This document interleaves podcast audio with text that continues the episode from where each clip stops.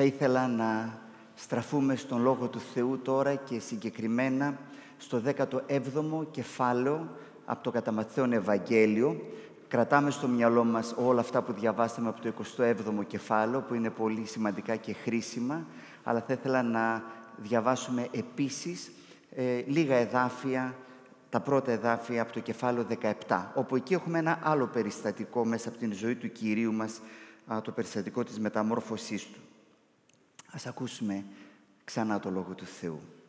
Ύστερα από έξι μέρες παίρνει ο Ιησούς μαζί του τον Πέτρο, τον Ιάκωβο και τον Ιωάννη, τον αδελφό του και τους ανεβάζει σε ένα ψηλό βουνό.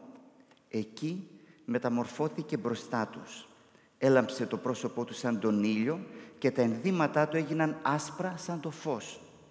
Τότε εμφανίστηκε σε αυτούς ο Μωυσής και ο Ηλίας και συνομιλούσαν με τον Ιησού. «Κύριε, είναι ωραία να μείνουμε εδώ», είπε ο Πέτρος στον Ιησού. «Να κάνουμε, αν θέλεις, εδώ τρεις σκηνές, μία για σένα, μία για τον Μωυσή και μία για τον Ηλία». Ενώ μιλούσε ακόμα ένα φωτεινό σύννεφο του σκέπασε και μέσα από το σύννεφο ακούστηκε μια φωνή που έλεγε «Αυτός είναι ο αγαπημένος μου Υιός, ο εκλεκτός μου, Αυτόν να ακούτε». Αυτός, αδέλφια μου, είναι ο λόγος του Κυρίου μας. Ελάτε να προσευχηθούμε. Κύριέ μας, σε ευχαριστούμε για τον Λόγο Σου και τώρα Σου ζητούμε Εσύ να φωτίσεις τις καρδιές και τα μάτια μας ώστε να δούμε μέσα σε αυτόν όλα αυτά που Εσύ έχεις. Να δούμε τους θησαυρούς της δικής Σου οικονομίας, των δικών Σου μυστηρίων και κάνε Κύριε οι αλήθειες αυτές του Λόγου Σου να φτάσουν βαθιά μέσα μας, εκεί που θα γεννήσουν μια αλλαγμένη ζωή αγιότητας και υπακοής. Στο όνομα του Γιού Σου τα ζητούμε αυτά. Αμήν. Ίσως πείτε τι σχέση έχει ο Γολγοθάς με το Θαβόρ, το όρος Θαβόρ που είναι εκεί που συμβαίνει η μεταμόρφωση.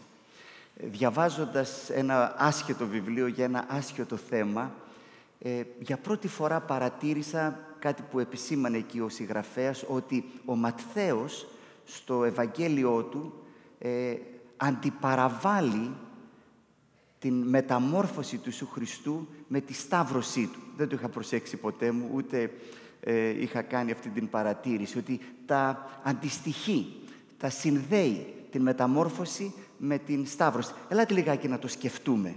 Σκεφτείτε λιγάκι την εικόνα, τη σκηνή, έτσι, η πρώτη εικόνα στη μεταμόρφωση, ο Ιησούς Χριστός στην μέση, ανάμεσα σε δύο ε, άντρες. Στην μεταμόρφωση είναι ο Μωυσής και ο Ηλίας, φυσικά στον Γολγοθά, στο Σταυρό είναι οι δύο ληστές.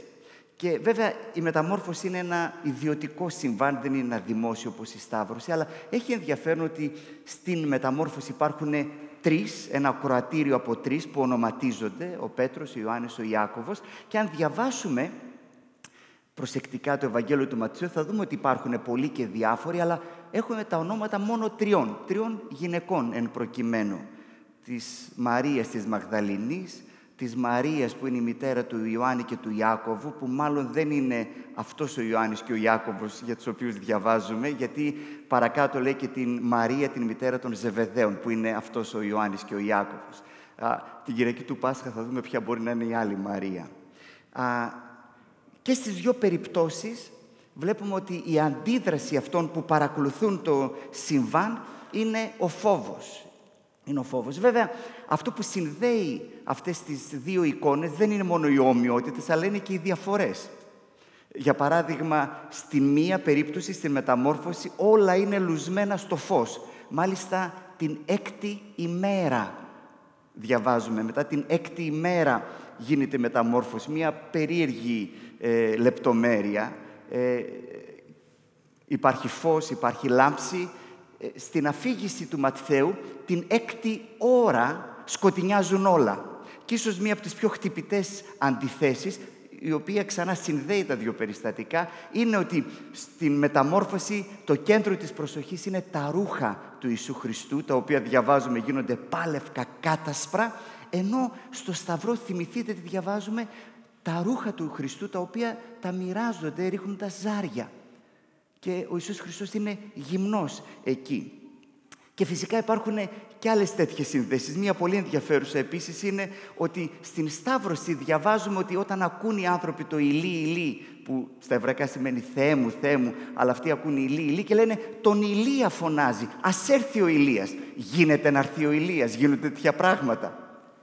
Λίγο πριν, στο όρος της μεταμόρφωσης, διαβάζουμε ότι ήρθε ο Ηλίας και ήταν δίπλα στον Ιησού, μια άλλη σύνδεση. Βέβαια, η πιο, πώς να το πω, ανατριχιαστική και τραγική σύνδεση είναι ότι στο τέλος της μεταμόρφωσης, του περιστατικού της μεταμόρφωσης, ακούγεται μια φωνή από τον ουρανό που λέει «Αυτός είναι ο Υιός μου, ο αγαπητός, τον οποίον αυτόν ακούτε», ενώ στο τέλος της αφήγησης της Σταύρωσης κραυγάζει η γη προς τον ουρανό, ο Ιησούς προς τον ουρανό και λέει «Θεέ μου, Θεέ μου, γιατί με εγκατέλειψες». Ο Ματθαίος λοιπόν πιστεύω ότι με έναν συνειδητό τρόπο, στρατηγικό τρόπο, συνδέει αυτά τα δύο περιστατικά, την μεταμόρφωση και τη σταύρωση, μέσα από ομοιότητες αλλά και μέσα από αντιθέσεις. Και το ερώτημα είναι γιατί άραγε; Και θα ήθελα με αυτό το ερώτημα λιγάκι να ασχοληθούμε σήμερα. Γιατί ουσιαστικά ο Ματθαίος μας λέει ότι πρέπει να διαβάσεις την μεταμόρφωση μέσα από τη σκοπιά του Σταυρού και πρέπει να δεις τον Σταυρό μέσα από τη σκοπιά της μεταμόρφωσης. Αυτά τα δύο περιστατικά πρέπει να τα δεις σε συνάφεια, σε συσχετισμό, το ένα μαζί με το άλλο. Και θα ήθελα να κάνουμε αυτή την υποθετική ερώτηση. Φανταστείτε να είχαμε μόνο την μεταμόρφωση του Χριστού χωρίς να υπάρχει ο Σταυρός του Χριστού. Ή το αντίθετο. Να είχαμε μόνο το Σταυρό του Χριστού χωρίς να έχουμε την μεταμόρφωση του Χριστού. Τι θα χάναμε; Θα ήθελα λοιπόν να ξεκινήσουμε με την πρώτη υπόθεση. Αν είχαμε μόνο το Σταυρό, χωρίς το περιστατικό της μεταμόρφωσης, αν είχαμε μόνο τον Γολογοθά, το τι συνέβη εκεί, χωρίς το τι συνέβη πάνω στο όρος Θαβόρ, τι θα χάναμε. Θα διατρέχαμε εκεί τον κίνδυνο να θεωρούσαμε ότι η συγχώρεση των αμαρτιών μας δεν είναι απλά το Κύριο, αλλά είναι το μόνο δώρο που ο Θεός έρχεται να μας δώσει. Και αυτό θα ήταν πρόβλημα. Όπως ο Σταυρός μας λέει και τονίζει ότι χρειαζόμαστε σωτηρία και χρειαζόμαστε συγχώρεση. Ο, ο Ιησούς Χριστός έρχεται να πάρει ε, πάνω Του, από πάνω μας, το βάρος της ενοχής μας, να μας καθαρίσει από την μόλυνση, να νικήσει τον θάνατο και την φθορά. Όλα αυτά λοιπόν η, η Σταύρωση, ο Σταυρός μας λέει τι είναι αυτό από το οποίο χρειαζόμαστε να σωθούμε. Σωζόμαστε από όλα αυτά. Αλλά το ερώτημα είναι σωζόμαστε προς τι; Για ποιο πράγμα σωζόμαστε; Δηλαδή μας συγχωρεί ο Θεός ώστε η μεταμόρφωση λοιπόν είναι εκεί να μας δείξει τους σκοπούς του Θεού για τον άνθρωπο και θα έλεγα και για όλο τον κόσμο, για όλη την κτήση. Με άλλα λόγια, ο Θεός δεν έρχεται απλά να λύσει το πρόβλημα της αμαρτίας με την έννοια «ΟΚ, τι χρειάζεται συγχώρεση, πάρτε την, πάμε παρακάτω», αλλά έρχεται να αποκαταστήσει τον άνθρωπο ως εικόνα του. Έρχεται να αποκαταστήσει την κτήση όλη μέσα στους αρχικούς σκοπούς του. Και αυτό το βλέπουμε στην μεταμόρφωση. Βλέπουμε αυτή την δόξα, αυτή την λάμψη, αυτή την ομορφιά, αυτό το αρχικό κάλος. Είναι λοιπόν σημαντικό να κρατάμε το σταυρό χωρίς να χάνουμε την μεταμόρφωση.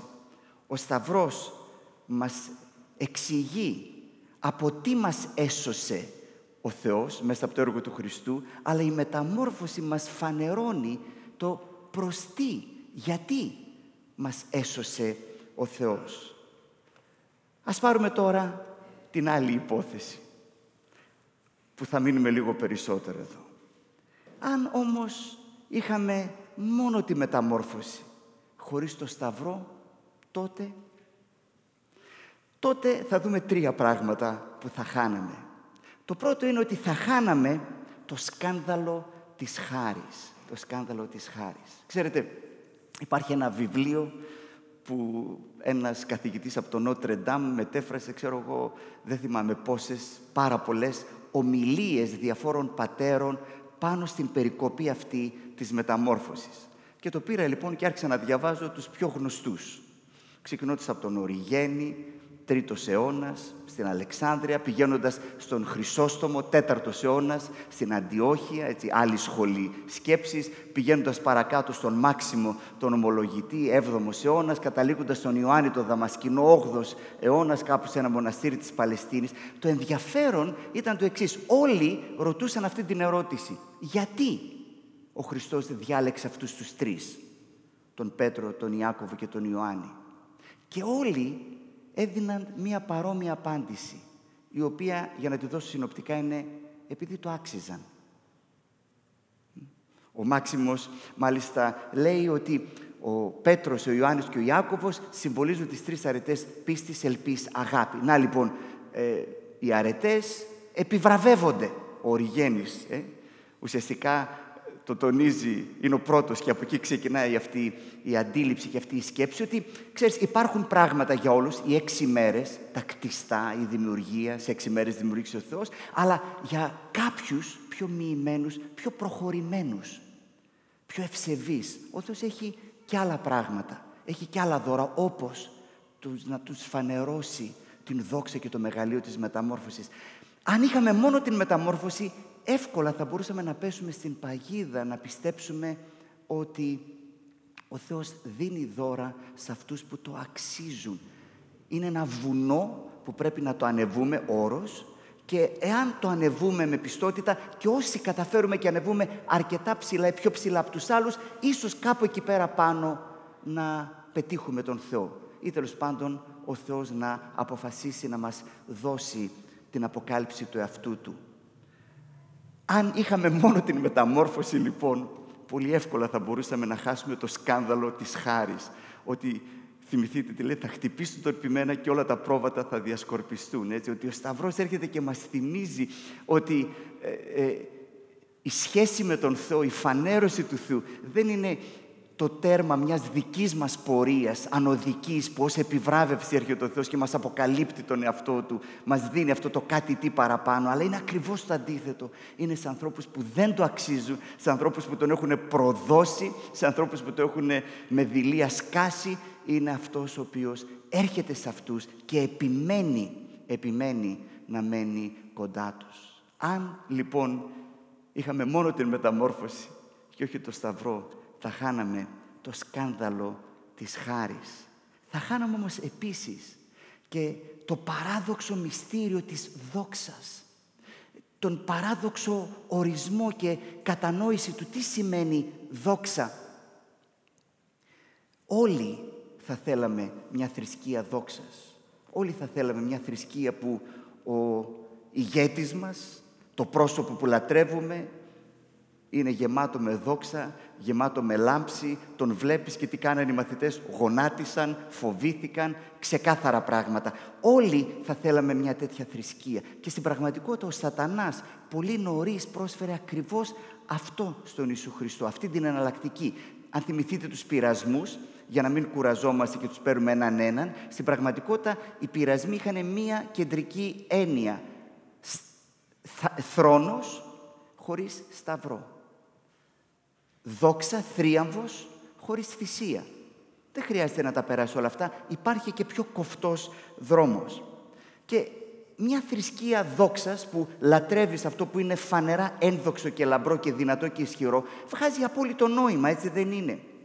Όσοι ήσασταν στη συναυλία την προηγούμενη Κυριακή το βράδυ, έκανα μια αναφορά ε, σε μια συνέντευξη, δεν θα πω ξανά στις λεπτομέρειες, αλλά ανάμεσα στα άλλα, εκεί πέρα είπα το εξής, ότι εάν ρωτούσες έναν μέσο Ρωμαίο εκείνης της εποχής ότι ε, ο θάνατος δεν είναι ήττα, γιατί γι' αυτό μιλάμε, θα έλεγε φυσικά, εάν εννοείς τον θάνατο των εχθρών σου. Σκεφτείτε ποια είναι η κουλτούρα και η εποχή εκείνης της εποχής που γράφονται όλα αυτά τα Ευαγγέλια.